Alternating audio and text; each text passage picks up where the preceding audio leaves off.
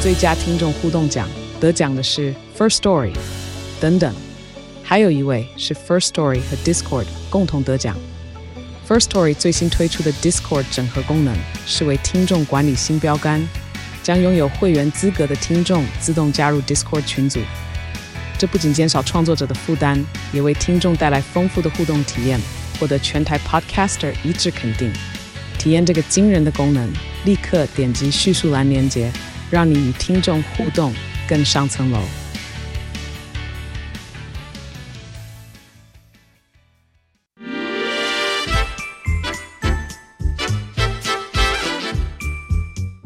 有健康的身体，才有健康的生活。名扬寇专业医师线上听诊，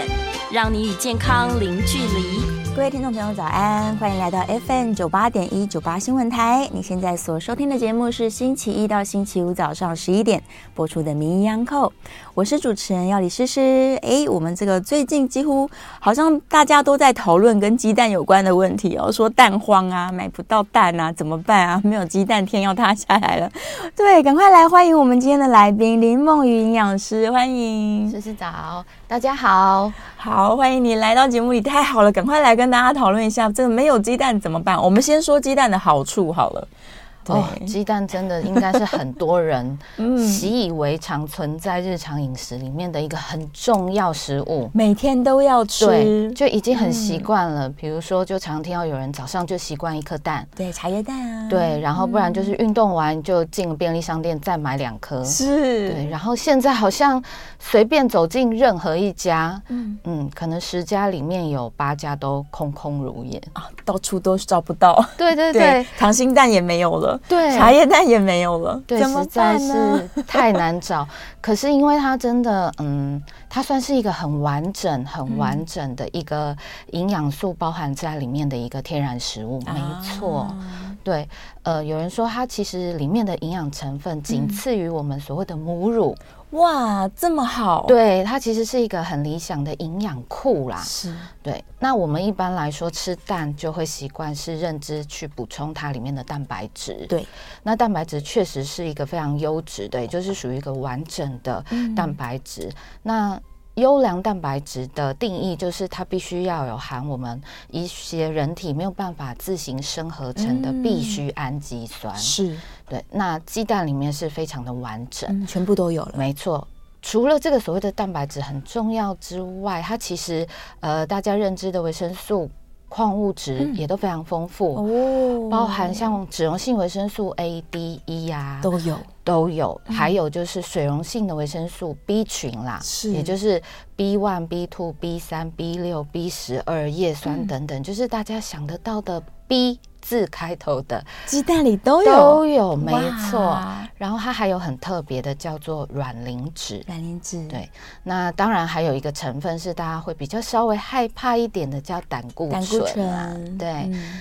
也就是说，大家听起来确实它里面的营养素是非常多元而且丰富的。嗯嗯，所以大家就会觉得说啊，那很方便呐、尤其是其实如果外食族哈，对，有时候稍微比较呃随心所欲一点的这嗯一类的外食族，不是一个完整的便当型套餐型的话，要获得完呃充足的蛋白质，确实会有点困难。嗯那所以有些人就会习惯去补一颗蛋，对，每天吃一颗蛋，对，早上就会有一个呃荷包蛋，对，然后下午来个茶叶蛋，茶叶蛋，然后晚上回家跟家人再来一个蒸蛋，哎、嗯，全家一起。所以其实蛋料理或者是蛋的摄取，大家真的是非常习惯了。太依赖了啦，没对错的确它营养价值也高。是，对，但是因为刚刚有提到这个胆固醇，有些人又太害怕了，所以他没可能错就把这个蛋黄不吃，然后只吃蛋白。，对对对对对，嗯因为嗯，大家联想到的就是所谓的心血管问题嘛，对非常担心所谓的胆固醇。嗯，那它也刚好是存在整颗鸡蛋里面的蛋黄。是可是我们刚刚讲到很多很多很棒的营养素，其实也都大部分存在蛋黄哦里，都在蛋黄里，对，所以呃，我们应该是提醒大家说，如果真的有吃蛋的时候，嗯确实要注意一下自己原本有没有一些心血管的问题，或者是一些其他慢性病的问题。是现在医学界还是会稍微比较倾向于建议要稍微注意一下一整天的总胆固醇摄取量，嗯嗯、会建议在三百毫克以下啦。嗯是当然，在前几年，大概五年前，有一个大型的研究有提到说，诶，蛋里面的胆固醇其实跟我们血液里面的胆固醇连结性没有那么的直接。对，当时是说好对像对还对好对，对，嗯对，所以那个时候就觉得，诶，好像蛋洗刷冤屈了，对呀就可以放心放心。嗯但是后续陆陆续续这一两三年，又有新的研究报告出来，是所以呢，在医界针对这个胆固醇的这个议题，虽然它跟我们的血液胆固醇没有直接连结性，但是也有发现它另外一个问题，有可能会跟我们身体的呃某些发炎问题。哦哦，，会有一点点关联性，所以还是会比较倾向于稍微不要这么依赖，嗯这个、这个食物啦， 因为因为相对来说它呃胆固醇含量还是稍微高一点点，没错哦，，对其他的食物比较起来来说，嗯嗯但是嗯。我们当然日常饮食中胆固醇的来源还有很多的很多来种源，包括一些动物性的脂肪来源，那个其实应该是我们大众要避免的。所以如果真的有注意到一些真的呃不太理想的胆固醇来源的话，那其蛋类其实还算 OK，只要我们控制在一天一颗左右，是其嗯实是不用太担心。哦，但是依照大家的习惯来说，一天可能真的吃了不止一颗哎。对啦， 对啊，有没有一个上限啊？就是我们建议大家一天不要超过多少颗？因为平均来嗯说，一颗鸡蛋的胆固醇大约啦，我们粗估大约是两百毫克。哦所以才两颗已经会超过了。对，所以才会提到说，大概一天一颗嗯是比较理想一点点。嗯，对嗯，嗯那但是我们也可以借由一些其他的呃食物搭配，比如说可以促进胆固醇代谢的一些天然食材，嗯像就是富含膳食纤维的一些新鲜蔬菜，或者是未精制的全谷类食物搭啊粗配糙在一我点的对饮食当中，它里面的膳食纤维都非常的丰富，它在整个身体的代谢消化过程中，其实是有助于我们胆固醇的排除。哦，所以我们这样子平衡一下的话，偶尔嘿一到两颗勉强还可以接受，还可以啦。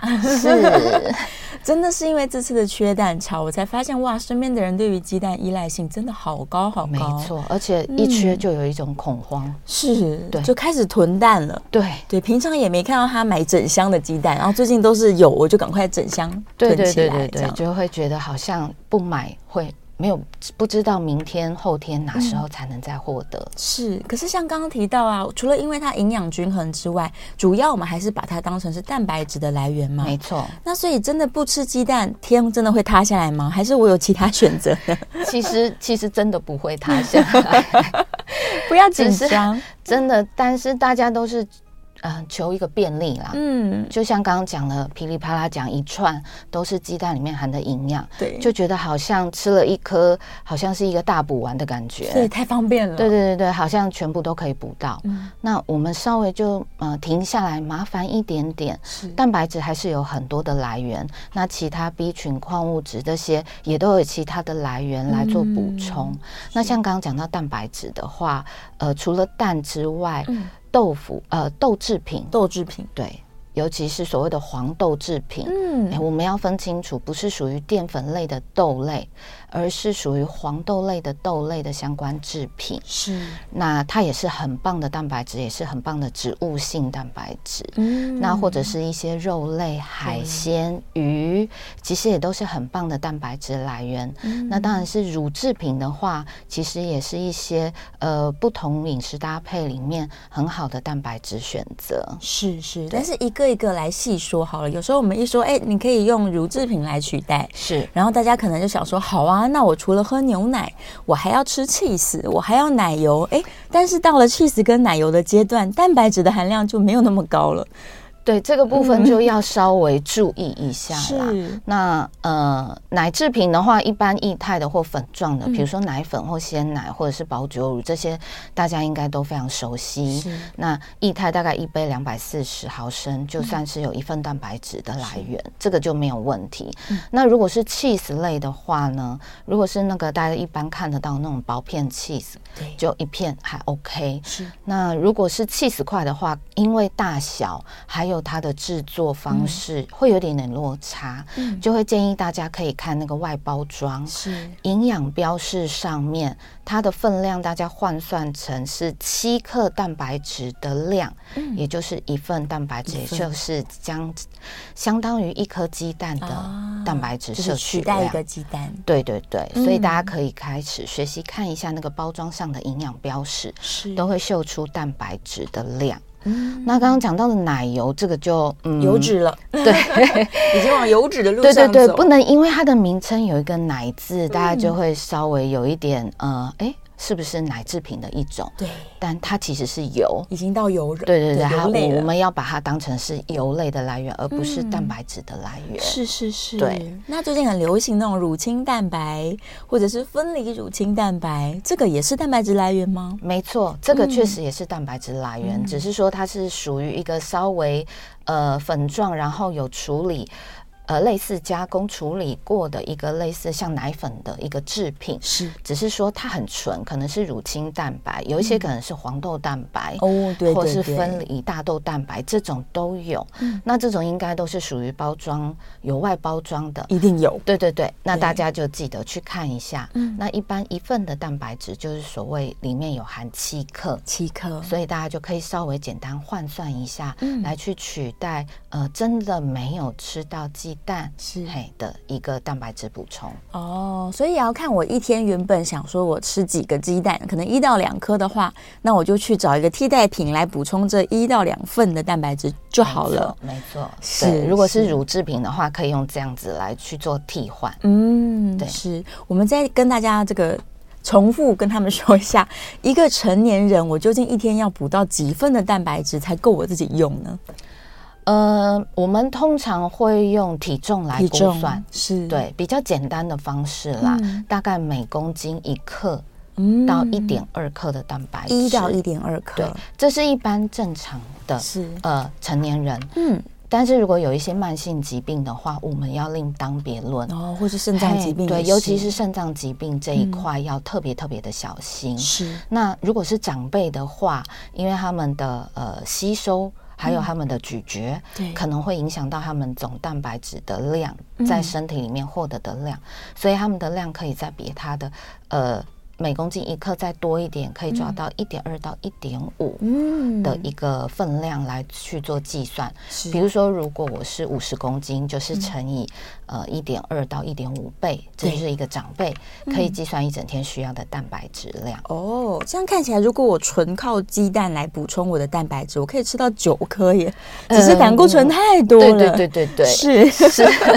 我们还是可以从像刚刚提到的，像豆制品啊，嗯豆制品啊那呃好的一些地质肉类啊嗯是，还有海鲜类，嗯那乳制品，嘿，这些都是很棒其他蛋白质的替换来源。是，就是各式各样的蛋白质，我把它加加起来，有达到我这个需要每天需要的蛋白质量，对啊就好了。对对对，对，那接下来我们再来到豆制品这边好了，是豆浆一定是饱蛮不错的选择，没错。豆腐也不错，对，因为对黄豆的制品其实市面上其实现在非常非常超级多。光豆腐两个字，嗯嗯嗯，就有很多的变化。对啊，嫩豆腐、板豆腐、对嗯百叶豆腐，对，还有什么、呃，鸡蛋豆腐、嗯鸡蛋豆腐哦芙蓉豆腐，，对，然后还有臭豆 腐，嗯没错，还 有油豆腐，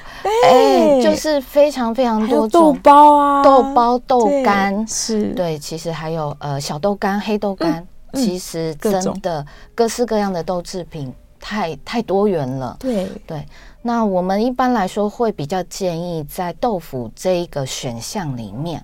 还是优先选稍微你看起来是比较单纯一点的。哦，不要那么加工的感觉。对，其实越复杂的，或者是那个名称稍微比较花俏一点点的，嗯比较不一样的感觉的，我们相对来说，它里面的其他成分就会相对比较高。 是是是，像我都会很担心鸡蛋豆腐真的有鸡蛋吗？百叶豆腐里面放了什么呢？嗯？对，确实，那个基本上呢，我们会呃单纯的就是像嫩豆腐、对，板豆嗯腐。板豆腐这两项确实是比较推荐最单纯的选择，嗯哦还有像刚刚讲到的豆浆，豆浆，对，这通常都是属于黄豆或者是黑豆，嗯嘿，他们的一个直接的呃，经过一些呃磨豆，对，磨成浆了之后，再去做一些凝固剂的添加，那个都是、呃食品级的，嗯是然后来塑形，然后形成一个豆腐的模样。嗯，那嫩豆腐跟板豆腐最大的差别其实是它使用的凝固剂不同啦，哦啊所以会觉得嫩豆腐是属于比较水状，含水量高一点。那板豆腐因为它加的是属于那个类似石膏类的，嗯但是它是属于食品级没有问题，那相对它的含钙量也比较高。嗯所以板豆腐算是一个很棒的植物性蛋白质，又可以补钙的一个好食物。太好了，对，嗯那豆浆这一块呢，常常也会有人问说，如果我不喝乳制品，可不可嗯以用豆浆来补钙？取代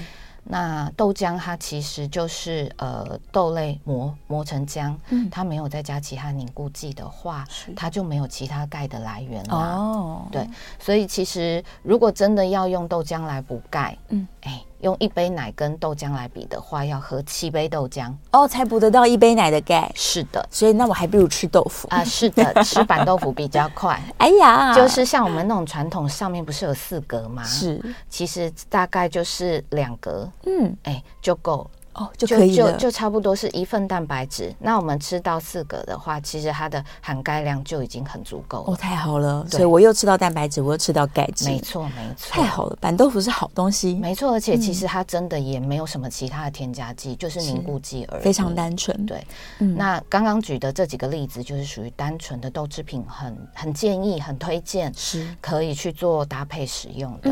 那还有像芙蓉、芙蓉豆腐，像百叶，哦是，什么，百叶真的一定要先讲一下对，它太容易获得了。嗯，不到处管都是自是，助餐、便当店，对甚至外食卤味，族，嗯，哎、都很多。大家很喜欢白椰，软软的，对，还 QQ 的， 对，对，但是其实它里面的黄豆成分已经嗯跟大家的想象中落差很大、很 大、很大。它没什么蛋白质对对对对对，嗯它其实主要还是属于沙拉油，啊然后还有一些呃淀粉的成分，是啊、微量的蛋白质。唉，哎，对对对，那后面就不好再多说。是是是是，过度所以加工了嗯对，所以一般来说，其实不太建议用呃百叶来当你的蛋白质的补充啦。是，对，因为它其他的成分实在比例太高了，嗯，油跟还有一些淀粉的物质。是是对是，那另外还嗯油豆有腐讲呢到油豆腐哈，它其实炸了是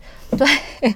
它的原料还不 错啦，就是我们刚刚讲到的嫩豆腐或者是板豆腐去做嗯做的原料，但是它因为经过油炸的过程，是所以它其实吸油量也很高。啊，嘿，油脂含量高，没错，而且又是榨油，你不知道用的是重复的没错榨还是对，还嗯是什么样的油？对对，所以偶尔偶尔是 OK 啦，总是要有一些食物性的变化。是但是就记得告诉自己说，它确实是另外一个、嗯呃热量的来源。是也是个隐忧，所以只要是炸过的豆制品，我们都先暂时摆在一边，是是是，先不管。它。那豆干呢？豆干更哦硬了，刚刚没有提到另外嗯一个、还算 OK，可以稍微做呃一个选择性的，就是豆干跟豆包啦。啊，哎、豆包其实也是非常天然的。哦，但是是没有炸过的，对，没有，炸过，没有炸过，哦对，特别强调一下，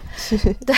因为有那种湿豆包跟那种炸过的豆包，对我会比较推荐是选择湿豆包，嗯，嘿，因为它确实就是属于上面，哈，大家哦豆一般浆煮。一煮，对，对对对对，可以记得说有一层浮浮层，然后凝结出来的、嗯那个，相对是真的很单纯，也是属于蛋白质很棒的一个食物选择。嗯，但是呢，呃，有一些火锅料里面是炸过的豆包，炸过的嗯嗯，大家就记得了，只要炸过，就是嗯，吸油量是很可观的，嗯就要小心一对点。嗯就要小心。所以想要这个口感的话，我就选生的。对对对对，白白生豆的嗯包或湿豆包，这些都是一个不错的豆制品的选择。哦那刚刚讲到豆干啦，是诶，当然它也是属于一个加工稍微多一点点的一个制品。是，那但是它比较特别的是，因为它是属于固态的，嗯所以它其实含钙量也算高。哦，对那也那不错。两个小方豆干其实就差不多相当于一杯乳制品的钙含量。哇，，对，所以偶尔还是可以用这样的食物搭配嗯来获得蛋白质跟一些钙的补充，是是很 OK 的。嗯嗯，那前面一直有讲到的芙蓉跟鸡蛋、对，豆腐，嘿，这个也是呃，不知道加了 什么， 理论上呢，其实大家如果去看到，因为它几乎几乎都是属于包装食品啦，是其实大家去看一下，呃，上面的成分后面所列出来的前三名，嗯，对，基本上芙蓉豆腐里面也是没有太多的黄豆成分，啊，也是一个形状，对， 也是一个因为很像豆腐的形状而称为它是豆嗯叫做腐，豆腐，其实对不不算蛋白质来源。对，所以其实这两项我们都不是那么推荐。嗯那因为它其实里面还有一个隐忧是含钠量也很高，很高，嗯对，所以这个部分就比较建议大家就是减少频率啦。是是，对对，嗯虽然好吃，但少吃一些。没错，没错。好，我们准备进广告啦，休息一好下。的广告回来继续来聊这个不吃鸡蛋，我要用什么来取代它？好，欢迎回到 FM 九八点一九八新闻台，你现在所收听的节目是《名医央叩》，我是主持人要李诗诗。今天我们在节目中正在讨论不吃鸡蛋，我要用其他的哪一些食物来取代鸡蛋这个巨大的营养库。再次欢迎我们的来宾是林梦云营养师，欢迎大家好，好，回来了。我们刚刚在广告的时候聊了非常多关于豆制品的疑问。是对，我们小小的帮大家补充一下好了，迅速补充，因为我们还有对很多鸡蛋的其他营养成分还没聊到。对，对，关于这个百叶这个主题，是，听说有一些百叶是没有那么添加物的百叶，对对对，对，在经典的没错，在那个嗯不同的料理使用的食材，嗯虽然名称是一样的，对可是其实它它的它的样态，然后它的成分其实不太一样。就是一般江浙菜比较常用到的那个薄型打个结的那个百叶。嘿，那比个较像部豆分包其实对它真的是比较像豆包，它的成分也是相对单纯很多，所以可以吃所以那个是没有问题的啦啊。，对但是百叶豆腐啦，鸡蛋没错豆腐就是那种块状的， 芙蓉豆腐啊啦，对这些，因为它真的没有那么单纯啦。对，所杏以仁豆，腐也不是豆腐啊，呃，对，嗯它完全就完不全不是豆腐 对，所以大家真的要稍微留意小心，不是嗯要因为只有那个名字，然后就没有停下来好好思考是不是真的你要的营养素。因为我们其实讲到豆制品是讲到它的好的蛋白质，嗯那当然也希望各位选到的食物是属于真的优质的蛋白质的成分。嗯，对，没有太多其他的添加物在里面对。，添加物还是少一点，越少越是好。是，所以我们刚刚提到了这个取代蛋白质的部分，我可以透过牛奶啊，透过豆浆啊，单纯的豆制品啊，然后肉类的话，选择上我是不是挑这个油脂少一点的肉类？没错，就是肉类的话，各式各样的，呃，鸡、鸭、猪、牛、羊，基本上都是很棒的蛋白质，完整蛋白质的来源。是那但是因为呃动物性的蛋白质相对它的含油脂量就会稍微比较高，所以我们通常会比较建议优先选白肉类。哦，是那红肉类的话，主要是因为它的脂肪的含量相对会比较高，所以像呃猪牛羊这一块对，大家在摄取的时候就去尽量注意那个部位啦。比如说，我通常都会举个例子，像如果吃牛肉的人，是牛腱跟牛腩，嗯嗯，这两样同样重量的话，它的脂肪含量可能就差十克。哦，差这么多，对，所以大家在吃的话，它的那个油脂摄取量就会相对暴增很多。是，所以以，如果你去点一碗牛肉面，一定要确认一下你的店家，嗯他说使用的部位是牛腱肉还是 牛腩。不小心，你的蛋白质吃到了，但是那个十倍的那个含油量也吃进肚子里。大家通常都希望是越油越好，才会这个很有口感，然后又很香。对，但是就是这一块，就是当我们其实在讨论到蛋白质的补充的时嗯候，就要特别小心，因为大家很在意还是热量嘛，对呀、稍微还是需要注意一下。对我甚至还看过有朋友是去吃牛肉面，还要要那个牛油来另外加一勺。哦有这样有，有有有，我也有遇过，就是隔壁 对嗯隔壁桌的就说老板再帮我加一勺那个浮油。对牛油再来一对点，对对对这样对，虽然很好吃，对， 但是心血管还是保健一 下。没错，没是错，在这一块其实。这一层浮油或嗯者脂肪量，其实就会比刚刚我们讨论到蛋黄里面的胆固醇，嗯，对于心血管的危害还要更大了。啊对，所以反而就不用去计较蛋黄里的胆固醇。嗯要特别注意的是，我们看得见的那些浮油层是跟动物的皮脂。嗯嗯，对，这个是动物性肉类在选择搭配替换蛋白质的呃部分要特别提醒的。是，嗯是不是？其实我们如果仔细计算的话，就算我现在吃的都是比较偏瘦的肉类，是，但里面的油脂含量也已经足够我一天使用了呢。嗯，应该是这样讲。我们吃瘦肉的部分，因为对我们不会吃呃完全没有料理过的，对也不会吃单纯水煮的。啊，对，所以我们还是会搭配一些适量的烹调油，是，所以用这样子的方式去获得我们一整天需要的油脂、脂肪量，嗯其实确实是够的，都是够的。不需要再从肉类里面的脂肪嗯来补充我们所需要的油脂，嗯因为有些人就会说：“哎呀，那个油花都去光嗯光了，那个。”那个我平常吃很多西药，我的胃会啧啧对啦。对对，嘿他要吃会个不猪舒五服花，这猪样五花三斩 呐、是蹄膀这些的哈、对哎，这个部分就真 的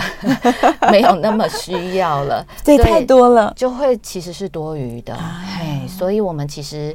烹调油不用刻意的减很多，嗯只要避免像油炸那种高油量的烹调，就好了，，对，这样就可以了。一般油炒那些都没有问题的。嗯是那所以在呃肉类的选择上就不需要去选到太高油脂的肉嗯肉类，这样子相对来说是比较安全。哦，那反过来说，这个人如果他真的就很喜欢吃很肥的肉，嗯那是不是烹调油尽量就少吃一点了，。哎、用这样子的说法 替代一下好勉了？强用这样子的替换方式也是可以啦。对那但是其实因为真的是动物性的油脂，它里面饱和脂肪真的很哦高，它其实它对于胆固醇对身体的危害来说，饱和脂肪的危害是更高的。是，所以其实，在这一块还是会不断的嗯提醒大家说，嗯、呃，这些肉类的脂肪、油脂的部分还是能减尽量减。小心一点。对对对啊，对因为近年来这个健康意识越来越高了，对所以大家在挑烹调油的时候，通常会挑一些好油，没。错，哦但是动物里面来的这些就不见得那么好了。对那个就没得挑了啦。嗯对，因为它确实就是动物性脂肪，对那它确实的饱和脂肪含量就是高的。是是对，而且这些嗯，如果是畜牧业，他们在畜牧过程当中，也许有一些我们不知道的毒素，可能会是累积在脂肪层。通常都是累积在油脂、脂肪层，对嗯对，所以是我们也是很担心这整个环境的影响的话，其实能够降低一些脂肪的摄取，嗯相对对于环境隐藏的危害也可以降低比较多。是的确对是，所以大家还是小心注意提防。没错，对，既然我要取代鸡蛋，然后我想要用肉类来取代，那我就挑瘦一点的，没错不，要这么肥胖的。哦对对对对我对只对取好处，我拿到了动物性蛋白质。没对错，那因我为它也是一个很棒的蛋白质来 源蛋白，质来源，对所以综合我们以上来说，蛋白质的替代我选择很多，没错，对，各式各样。但是那些营养素怎么办呢？对，其实他刚刚讲到了，他有所有的病群几乎都有了，嗯对啊，然后就会想说啊，糟糕，我没有吃蛋，我要去哪里获得嗯 B 群？是。然后有人就会问我说，营养师，我直接吞一颗 B 群可以吗？对，那我干脆去补充好 了，补充维维他命。当然是方便，是但其实会很可惜，啊你没有机会从其他食物，就是丰富 B 群食物里面去获得其他更棒的微量元素。嗯，那 B 群有有两大宗，一个就是所谓的全谷类，全谷未精制的全谷类其实是很棒的 B 群来源。嗯哦对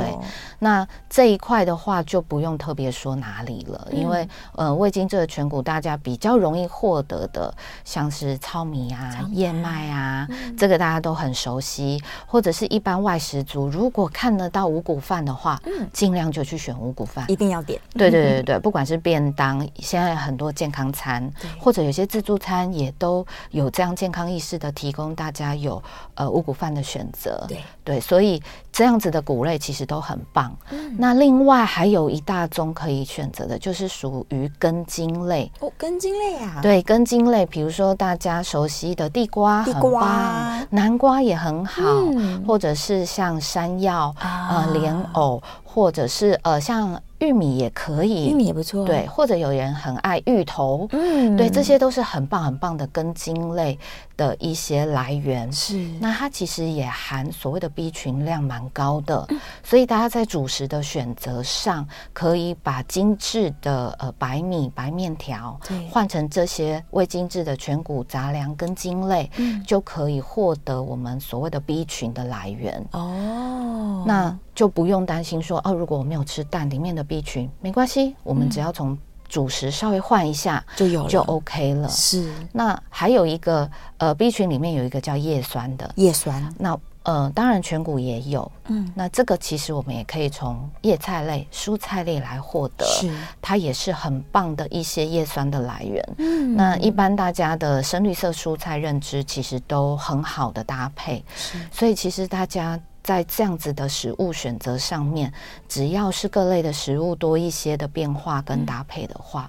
不用担心没有吃到这些营养素，都吃得到。真的对，就是多元的，从各式各样的食物里面把它摄取进来。没错。对，反而是比你去吞一颗 B 群还要好。对，那嗯刚刚还有讲到的就是、呃，鸡蛋里面有一个很特别的卵磷脂，白灵芝，它其实可以从豆制品来获得。嗯，所以我们刚刚讨论很久很久很久的豆制品，其实它除了蛋白质，嗯还有然后卵还有磷一些高钙的选择之外，对嗯还有卵磷脂。好处真多呢。，对，所以黄豆制品其实真的蛮棒的。蛮棒的。对，嗯我们来多多推广大家改喝豆浆。对对对对对，没错，也是很棒。而且豆浆是属于液态的蛋白质选择，那我们其实很快的也可以从呃日常嗯来当做是一个水分的补充。哦，对呀、顺便补对充水分。所以其实黄豆制品真的很好，是，真的是好东西。然后有空的话自己打，没错。对呀、啊自己打豆浆又新鲜，然后渣渣留下来又可以吃到很棒的膳食食纤维，哦，真的不要把它滤掉，没。错没错。对呀、如果都已经自己打了， 我们就喝这个高渣高纤的豆浆。对对，但是有一个稍微要提醒一下大家的，就是因为黄豆的蛋白质它是属于植物性蛋白质，它里面的呃氨基酸是结构比例没有像呃鸡蛋这么这么的完整。嗯所以，我们通常在建议吃豆制品的时候，我们可以搭配全谷的食物，哦，这样子两者，因为全谷里面它也有含一些微量的氨基酸蛋白质，是，所以以这两个其实是有互补的作用。嗯，当全谷搭豆制品在我们的饮食当中的时候，它里面的蛋白质就完整等同于鸡蛋所提供的蛋白质。太好了，最佳组合。 没错，没错，好，我们休息一下，进一段广告。广告之后回来再推荐大家更多的这个好的营养来源。好。欢迎回到 FM 九八点一九八新闻台，你现在所收听的节目是《名医央叩》，我是主持人要李诗诗。我们再次欢迎今天现场的来宾是林梦瑜营养师，大家好，欢迎营养师啊！聊到食物真的是欲罢不能，真的有很多疑问， 对，然后太开心了，太开心就是了，聊开了，对，对啊，自己有在煮饭的人应该就特别喜欢这个题目嗯是，没错像最近真的缺蛋荒嘛，我还真的买了咸蛋回来，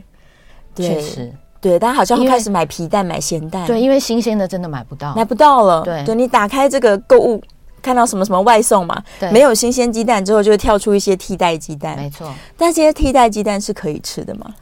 嗯，如果就我们单单纯纯的在思考，因为我们想要补充蛋白质的话，嗯对，那其实是 OK 的啦。嗯对，因为基本上它的原料就是鸡蛋嘛。那有一些当然是用鸭蛋嗯或者是鹅蛋去做一些再加工。然后制成的皮蛋或者嗯是咸蛋，是大部分都是鸭蛋啦。那我们其实会比较担心的是，它里面因为是加工制品，嗯，它的钠含量比较高，对啊，好咸哦，真的，嗯真的就是呃，我们一颗咸咸鸭蛋好了，咸蛋，对，其实在我们的食品成分分析上面，一颗里面的含钠量就有九百九十毫 克，将近一千毫克了嗯这。么哦多呀，还有我们取一个整数，如果是将近一千毫克的话，是嗯，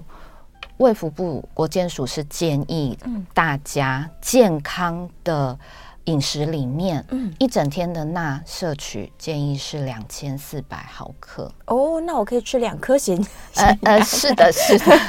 但是其他的料理可能就不能加盐了。哦，完全没有调味的状况，嗯对，哦无调味料理，然后吃两颗咸鸭蛋， 这样差不多。。这样还是蛮痛苦的 是的，是对的，所以就是要让大家知道那个数字真的其实蛮惊人的嗯哦，要小嘿，心是咸蛋耶这一个部分啦，嗯，因为它确实大家吃起来口感就非常明显是咸的，很咸，嘿，嗯，那只是不知道真的如果去做分析的话，它到底咸到什么程度？对，那数字给大家参考一下，一颗嗯将近将近是一千毫克的钠啦，所以真的是吃半个就好了耶。哎、是。对，有时候去青州小菜，他就对切对半对颗对给对你，，它些有一些嫌不更过瘾少一点点，是四四分分之之一一，对嗯嘿，有一个配那个味道就好，就，够了，确实对，因为小它心一真的下是钠含量太高了太啦，咸了，没错对啊。皮蛋也是很奇怪，你不知道怎么变黑的，哦，对啦，这个是